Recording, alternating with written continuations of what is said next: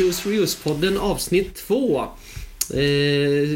har du några reflektioner från förra gången Martin? Ja, att det var väldigt svårt att få ut den. Podden. ja, det tog lite tid innan vi, innan vi låg ute på, på, på Apple där, men, eh, men nu är vi live. Ja. Nu är vi igång. Ja, och vi eh, har ju vår andra podd idag. Precis, och eh, idag har vi bjudit in eh, en väldigt nära vän till oss och eh, kollega, Ja. Ahmad Natsal. Eh, Tack, välkommen! Tack. Tack så mycket. Allt bra? Jajamän. Det Bra. går bra. Härligt, härligt. Vad, vem, berätta lite om dig själv Ahmad. Vem är du? Jag... Ahmad Nazal heter jag. Jag kommer från Syrien. Jag har bott i Sverige fem år. Jobbar på BV Insulation. Typ mer än tre år. Bor här i Varberg. Har familj. En dotter. Och... Du har gjort en, du, du har gjort en fantastisk eh, resa som, eh, som du rätt- berättat för oss tidigare. Ja, det, det det, var inte... Vad, vad, var det som hände? För du, du, du bestämde dig för att fly från eh, Syrien. Eh, gjorde du. Vad, vad var det Först- som liksom... Vad var det som Först hände? jag var in i Algeriet och jag jobbade med ett uh, italienskt företag Mm. med Gas Pipeline. Då kriget började i vårt land. Jag var tvungen att flytta till mitt land. Där jag försökte att hitta jobb eller fortsätta att plugga eller göra något annat. Men tyvärr, det var svårt. Det var krig och kaos överallt. Jag tänkte nej, det här går inte. Jag måste hitta lösning så fort som möjligt. Då kontaktade jag mina vänner som bor i Algeriet. Och då fick jag hjälp av dem. Jag flög från Libanon till Alge- Algeriet. Och där jobbade jag mer än sju månader kanske. Men det var inte riktigt jobb. Alltså, det var krig och jag från Syrien. Jag var tvungen att jobba vad som helst. Jag jobbade lite med ekonomi. För du är utbildad byggnadsingenjör i Yes. grund och botten. Jajamän. Så jag fick... eh, Jag har liksom tjänat lite pengar. Jag tänkte nog det är dags att flytta och börja bygga liksom någonstans. Det går inte också att bo här i Algeriet. Jag tänkte fortsätta resa till eh, Sverige. Mm. Det var mitt eh, mål. Och jag fick kontakta dem som jobbar med sånt här.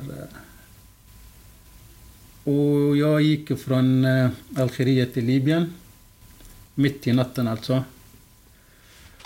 Och i, i Libyen stannade jag typ mer än tio dagar.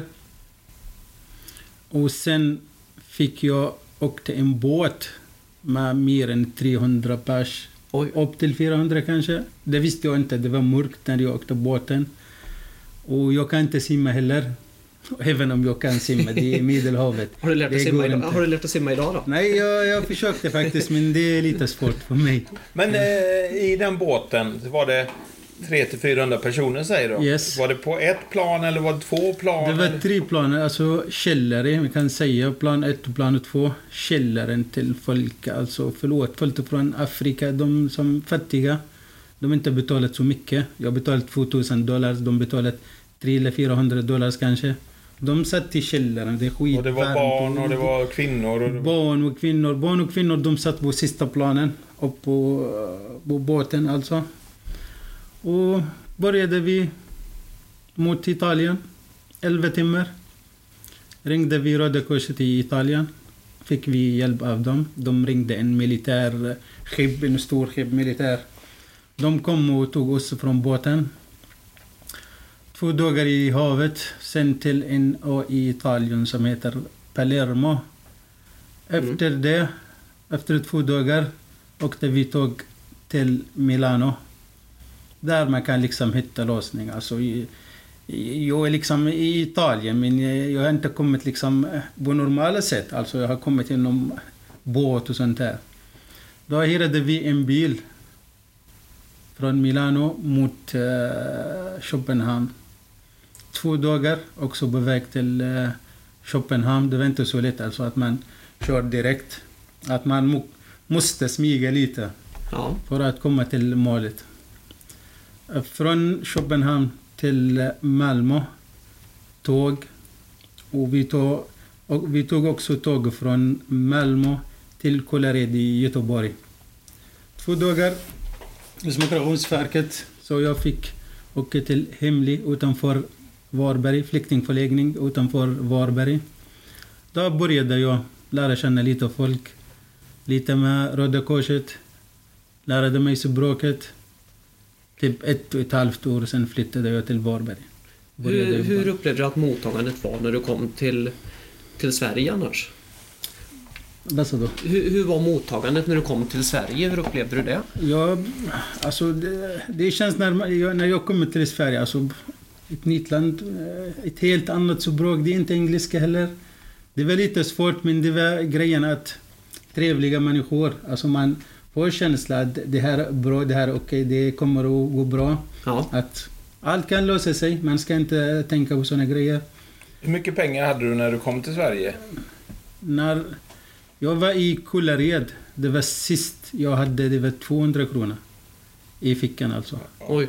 Och sen kom du då till Kållered till migration. I Kullared alltså. Jag hade Ja. med mig bara 200 kronor. Och när ni sen då blev flyttade till flyktingförläggningen då? Yes, utanför Varberg. Vad, vad, fick man något bidrag då eller vad levde man? Alltså det är typ 600-700 kronor per månad att man bara köper liksom eh, lite grejer, schampo eller sånt. Hygienartiklar då? Ja, Men ni fick frukost, mat och middag? alltså ja, frukost, middag och, och lunch varje dag. Och boende, ett rum och vi var fyra personer. Hur stort var det rummet?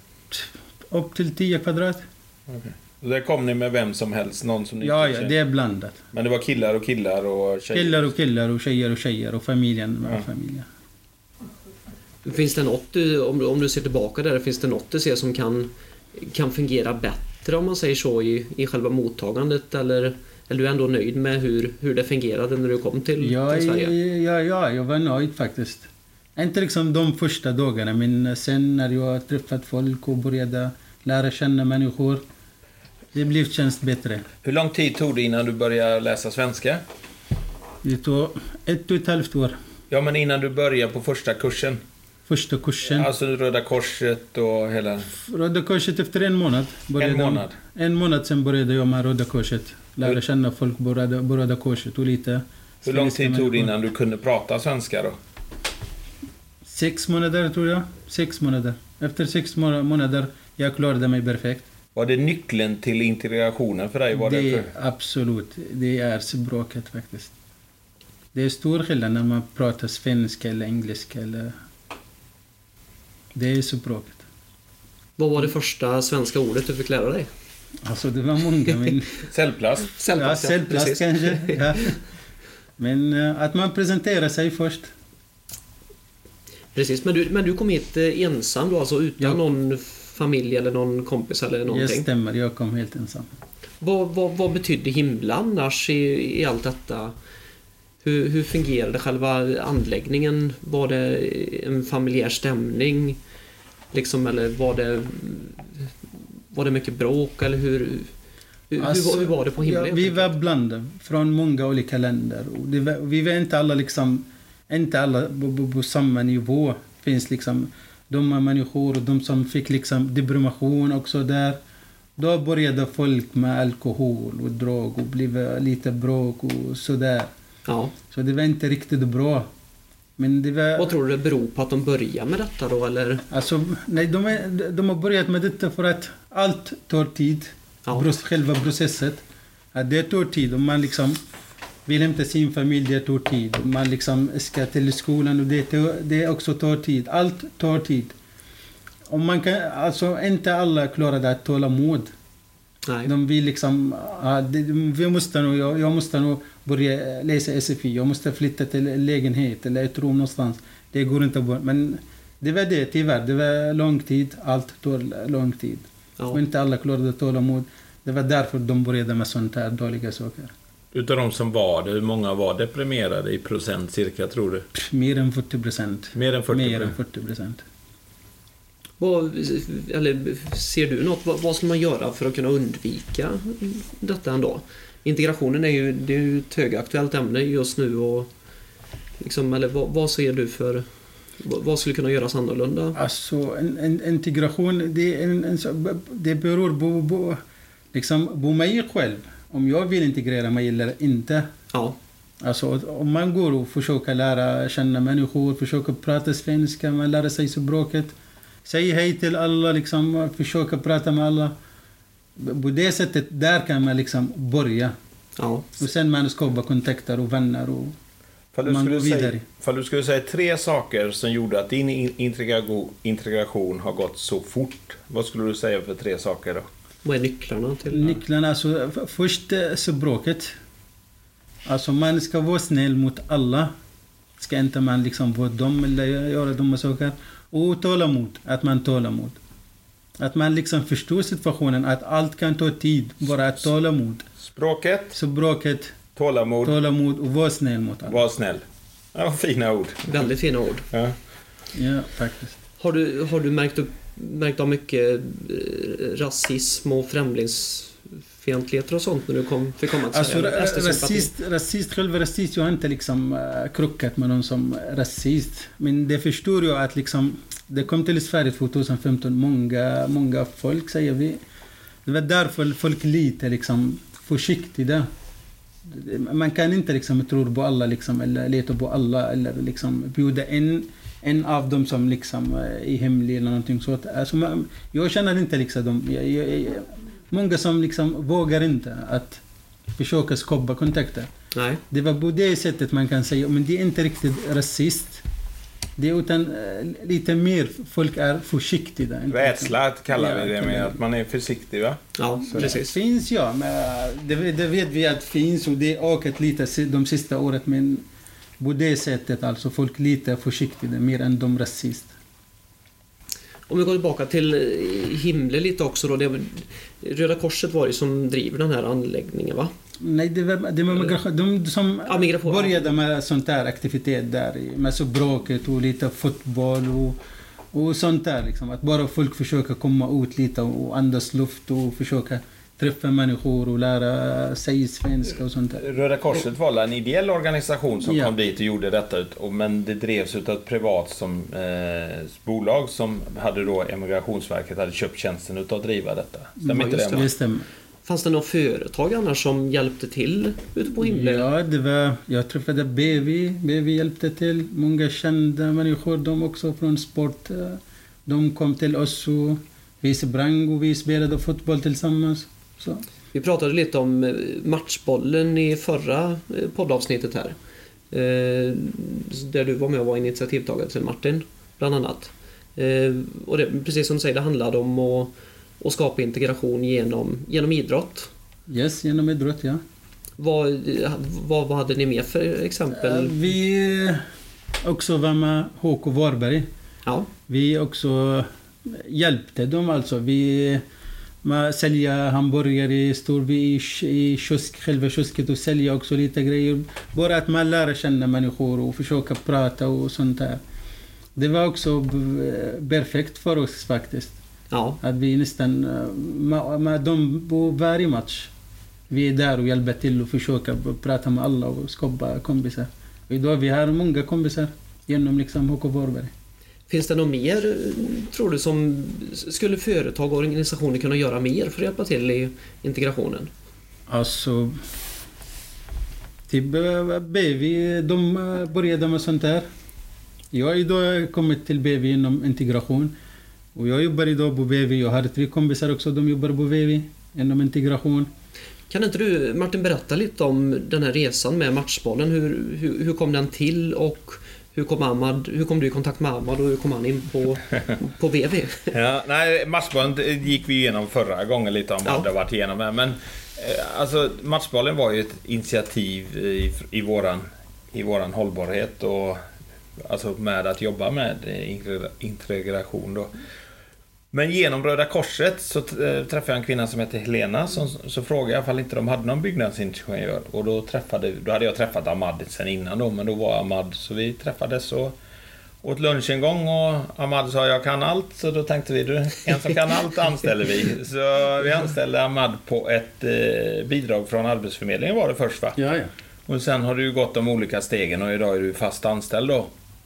Och en del av matchbollen var ju just det där att visa att det inte är farligt att umgås med eh, människor från andra länder då och det är en väldigt god arbetskraft vi har fått. För jag anser ju att största problemet vi har i Sverige idag, det var lite det Ahmad var inne på innan.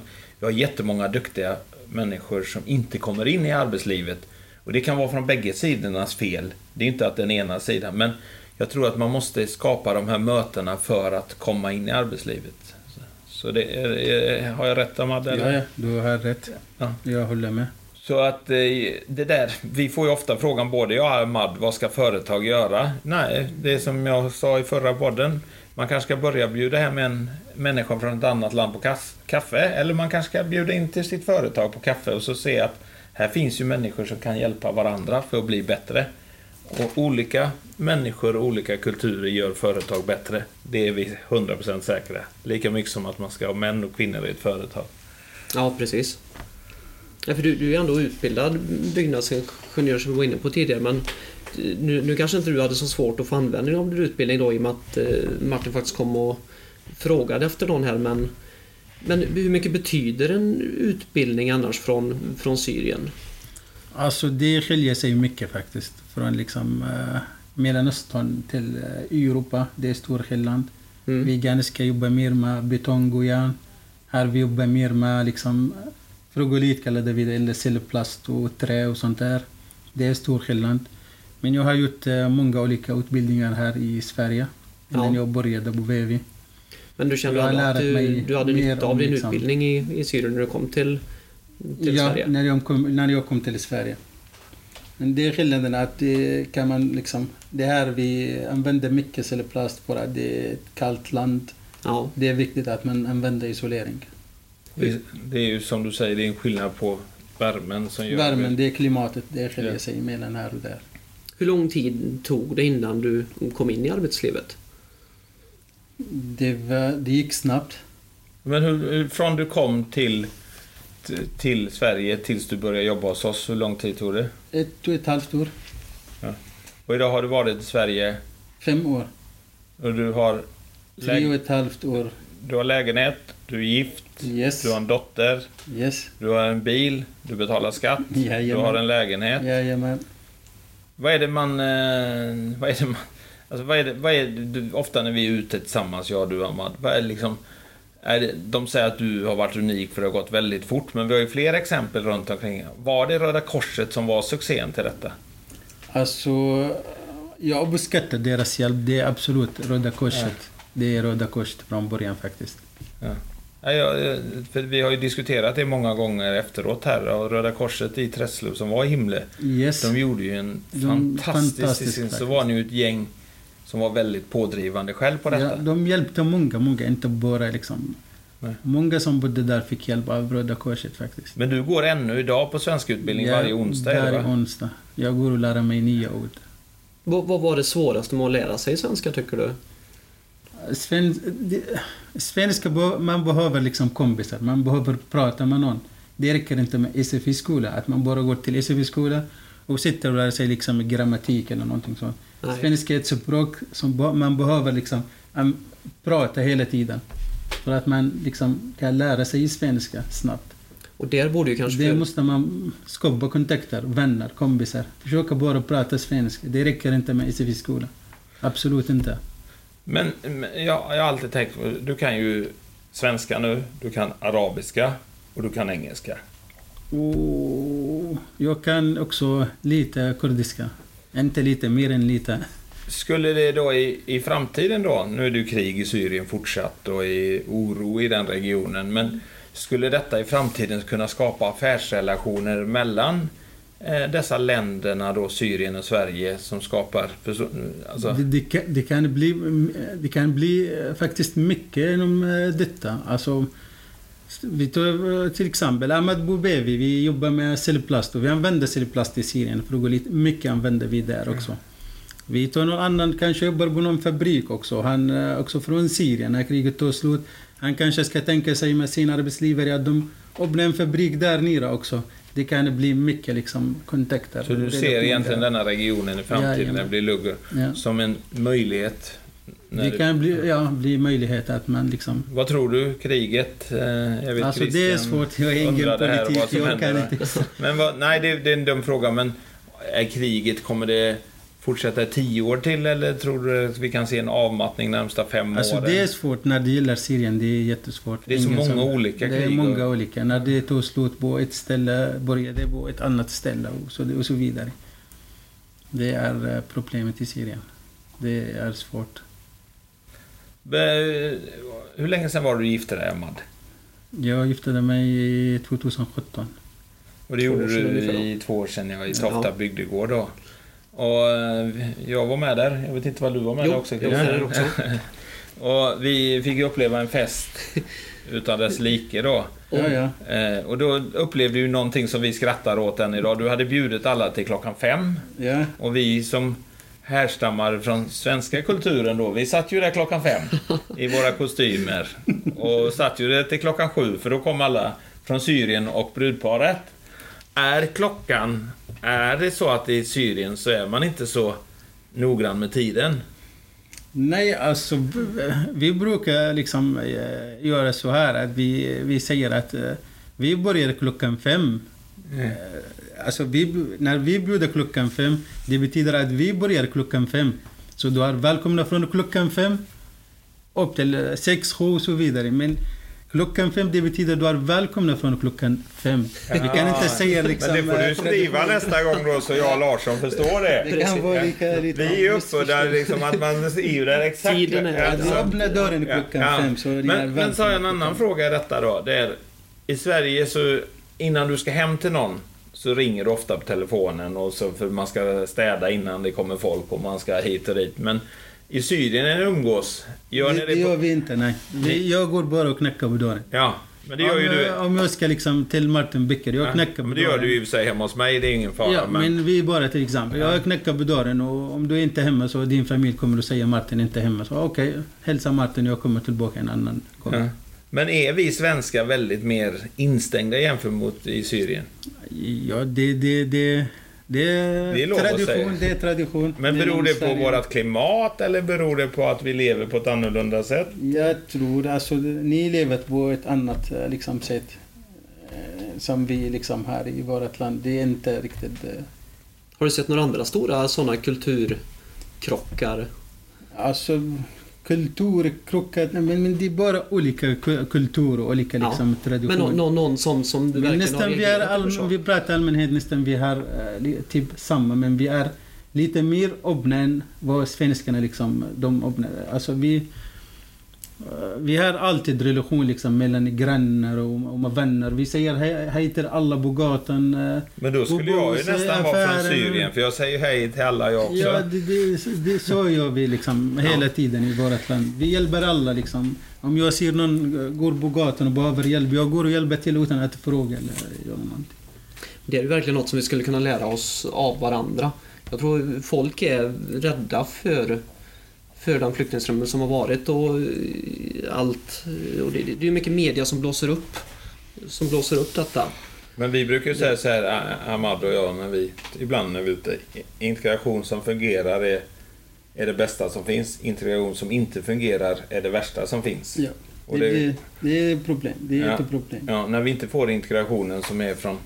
Det inte, behöver inte vara samhällets fel alltid, utan det kan vara individen i sig själv som inte vill integrera sig i samhället. också- ja, så det det, det är väldigt lätt att skylla på Ja. samhället, men det finns också människor som inte vill integrera sig. Stämmer inte det? Det stämmer 100 procent, ja. Kan du inte berätta, vad, vad gör du på BB Syndra idag? Jag jobbar på BV Insulation. Eh, Jag sitter med ritningarna. Jag gör mängd och beräkning och eh, och hjälper till eh, säljarna också åt försäljning. Eh, Jag har börjat lite också, typ extra säljare också på BV. Mm. Hjälper våra, mina kollegor också. Och så. Tycker du att BB är bra på mångfald och, och att få människor från andra länder att känna sig välkomna? Det är faktiskt eh, BV faktiskt. Vi är många olika på BV. Inte Mm. liksom... BV är ett stort företag och vi är många olika på BV. Jag vet inte, vi pratade om det någon gång. Cirka vet jag. 35 olika 35. nationaliteter 35 på, i, olika. konst, i alla länder då. Ja, och vi, och vi, och vi, som, vi är som en familj. Alltså, vi nästan alla känner varandra och vi hälsar på varandra och vi pratar med varandra och vi hjälper varandra också hela tiden. Det är en bra relation på BV faktiskt. Du var inne på detta lite Martin, att, eller du pratade om det tidigare, att eh, mångfalden kan ju stärka bolaget. Kan du inte utveckla det lite?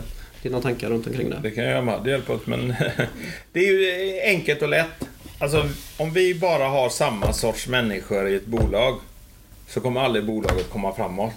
Men har vi olika sorters människor som kan göra varandra bättre så skapar vi ett bättre bolag. Det är ungefär som ett fotbollslag. Skulle alla vara backar så blir det ett defensivt bolag. Skulle alla vara forward så blir det ett offs. Men har man lite utav varje och kan göra det till bättre, då blir det ett bättre bolag. Och det ser vi också på eh, cross-border som vi jobbar med i BV då. Vad man kan lära sig utav de andra länderna och andra bolagen. Ja. Så klart, olika nationaliteter, kvinna, man, whatever, olika åldrar gör att vi... Tänk vad det vi bara skulle vara 20-åringar som jobbar på BV, eller bara 60-åringar. Alltså, det, det är ungefär samma sak. Det är ju, framförallt så är det en podd de, om hållbarhet som vi, som vi gör. Existerar hållbarhet som, som, som uttryck i Syr- Syrien, eller hur, hur jobbar man med, med de frågorna där? Med hållbarhet. Ja, Alltså innan i kriget, ja. Vi var, jobbade med sånt där. Men när kriget eh, började förstörde allt. Nu, vi är inte längre med hållbarhet i Syrien faktiskt. Vad heter hållbarhet på arabiska? Alltså det är el-istidam. eh, Vi säger el-istidam. Ja. hur såg, du, hur såg det ut innan då? I kriget? Innan kriget, alltså vi var bra på allt. Vi jobbade också med miljö. Ja. Vi sorterade, vi recyclade allt. Inte liksom bara själva eh, IBS eller papp. Utan vi jobbade med allt. Även järn och allt, allt möjligt va? ja. för oss. Men på ett annat sätt, inte samma sätt liksom. Ser du något område som vi i Sverige skulle kunna göra bättre som redan gjordes i, i Syrien till Jag exempel? tror att Sverige är bästa land i hela världen på recycling. Ja. Det håller inte jag med dig om, men det ska vi diskutera sen. Utveckla Martin, utveckla. Nej, jag, där, där, vi, vi, vi vill gärna tala om att vi är duktiga på recycling i Sverige. Vi framhäver oss gärna som det, vilket du har rätt i Ahmad. Men i procentsats så tror jag det finns länder som är bättre i Europa eh, på än recycling och i världen. Alltså innan jag kom till Sverige, vi läser mycket om Ja, Sverige. ja. Att Sverige är duktigaste landet Ja. på recycling. Men jag säger det, vi är väldigt duktiga på det. Men går du in och tittar på idag hur mycket förbränning vi har utav sopor som du själv har sett Ahmad idag. Att man liksom inte återvinner plaster, man återvinner inte det utan man använder det till brännbart Men det är positiva grejen att eh, alla människor de är rädda för miljö. Ja, nu de är det vill på- rädda ja. miljö och klimatet för eh, Ja. barnen och, och djur och natur. Det, det, det, jag har en fråga här som jag tycker skulle vara rolig. För du får välja, vi sätter ju lite olika mat eh, och vi säljer lite. Så får du säga ett svar här då. Eh, sommar eller vinter? Företag vill ju framstå som, Vinter. som hållbara. Gillar du vinter bättre Eh, än vinter sommar? ser- du, vad, vad kan enskilda anställda Köttbullar göra eller sill? att liksom bidra till företags hållbarhetsarbete? Öl eller vin? Vi som är anställda, alltså jag som anställd, alltså från, man kan prata om små grejer eller stora grejer, det man börjar med. Alltså själva jag är med när jag liksom sitter och jobbar. Jag använder papper när jag skriva ut Mm. A4 eller 3-4. Jag använder dem på båda sidor. Jag försöker använda dem på båda sidor. Och sen jag samlar alla papper på recycla papper liksom. Ja. Inte slänga och blanda sopor och sånt där. Att man försöker börja någonstans där. Börja där med det lilla och så arbeta, där. Ja. arbeta därifrån. ja. Det är väl en jättebra idé egentligen. Vad gör du i, i ditt arbetsliv så att säga för att, för att främja hållbarhet? Jag Men jag, jag försöker ju göra massa grejer nu hela tiden, eller flera grejer. Men jag var faktiskt en häftig grej jag läste nu att eh, jag har ju en, en belastning i livet att jag flyger en del. Mm. Men jag, eftersom jag är Eurobonus-medlem så flygkompenserar SAS mig automatiskt. Eh, visste inte jag det, det blev jag väldigt glad för. Sen har vi ju alltså vi, eh, vi tänker oss mer och mer eh, för hela tiden. Christian och Ja. Madde på BV, vad vi gör och inte gör inom... eh, Det har ju blivit mycket bättre sista året bara. Ja. Så det, det är någonting som vi gör mindre hemma, det är att vi äter mindre kött. Och det har ju du också tjatat på, Madde, att man ska äta mindre kött. Och det är ju inte, Mindre kött, ja. det är ja. inte bara utav miljön, utan det är ju även hur man mår i välbefinnandet då. Så det, är- vi kämpar nog på med olika grejer. Sen har vi vår cirkulärbusiness som eh, tar stora framsteg hela tiden. Och vi har ju ett stora mål med det, så vi hoppas vi ska ro i land dem. Ja. Vad bra. Jätteintressant att höra lite utav dina, dina tankar och idéer och den resa som du har gjort. Ahmad, du är en stor förebild för, för många.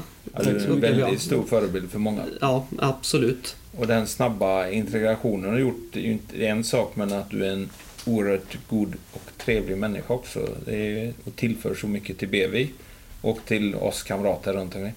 Men en fråga, för du skulle få avsluta denna podden med att säga någonting. Vad skulle du säga då? Du är en klok man. Hur ska man göra bättre, världen mer hållbar? Och hållbarhet handlar inte bara om miljö, utan det handlar ju om det sociala och det handlar ju om ekonomi och...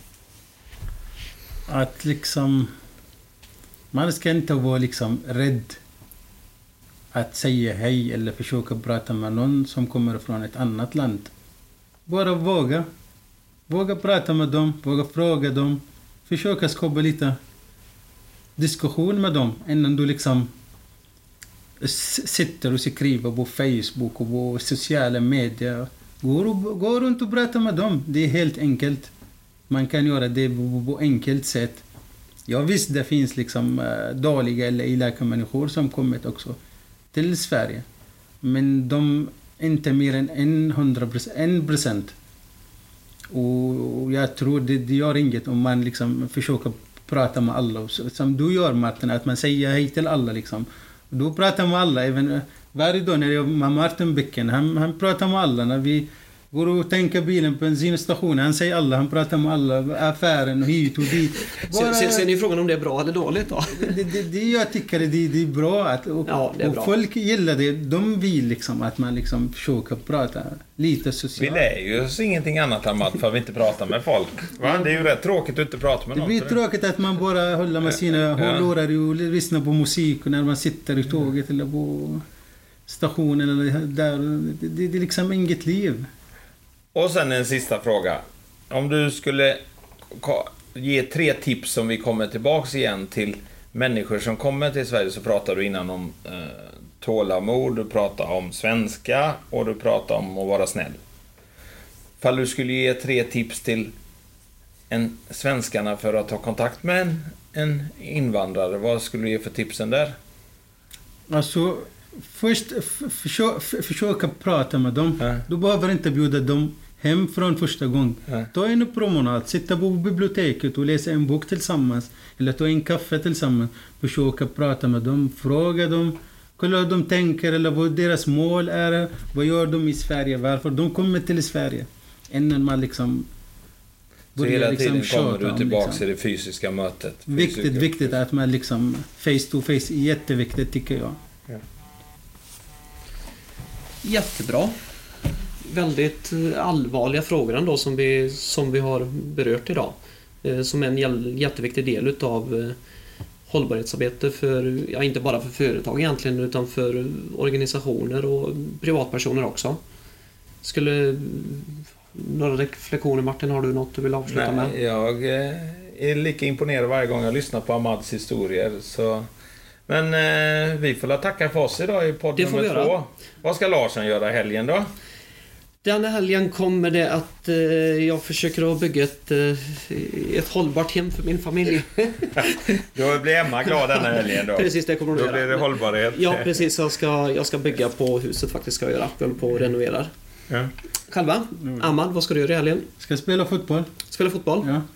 Imorgon på söndagar är det Söndagar ja. Så är ni ett gäng gamla gubbar som spelar. Ja, lite gamla gubbar. Vi Ja. som är gamla människor. Martin, vad ska du göra? Nej, jag vet inte. Det kan bli kyrkan på söndag med min yngsta dotter som konfirmerar sig. Grattis, säger vi. Ja, så det- Spännande. Jättebra, då tackar vi så jättemycket för denna gången så Vi tackar på återseende.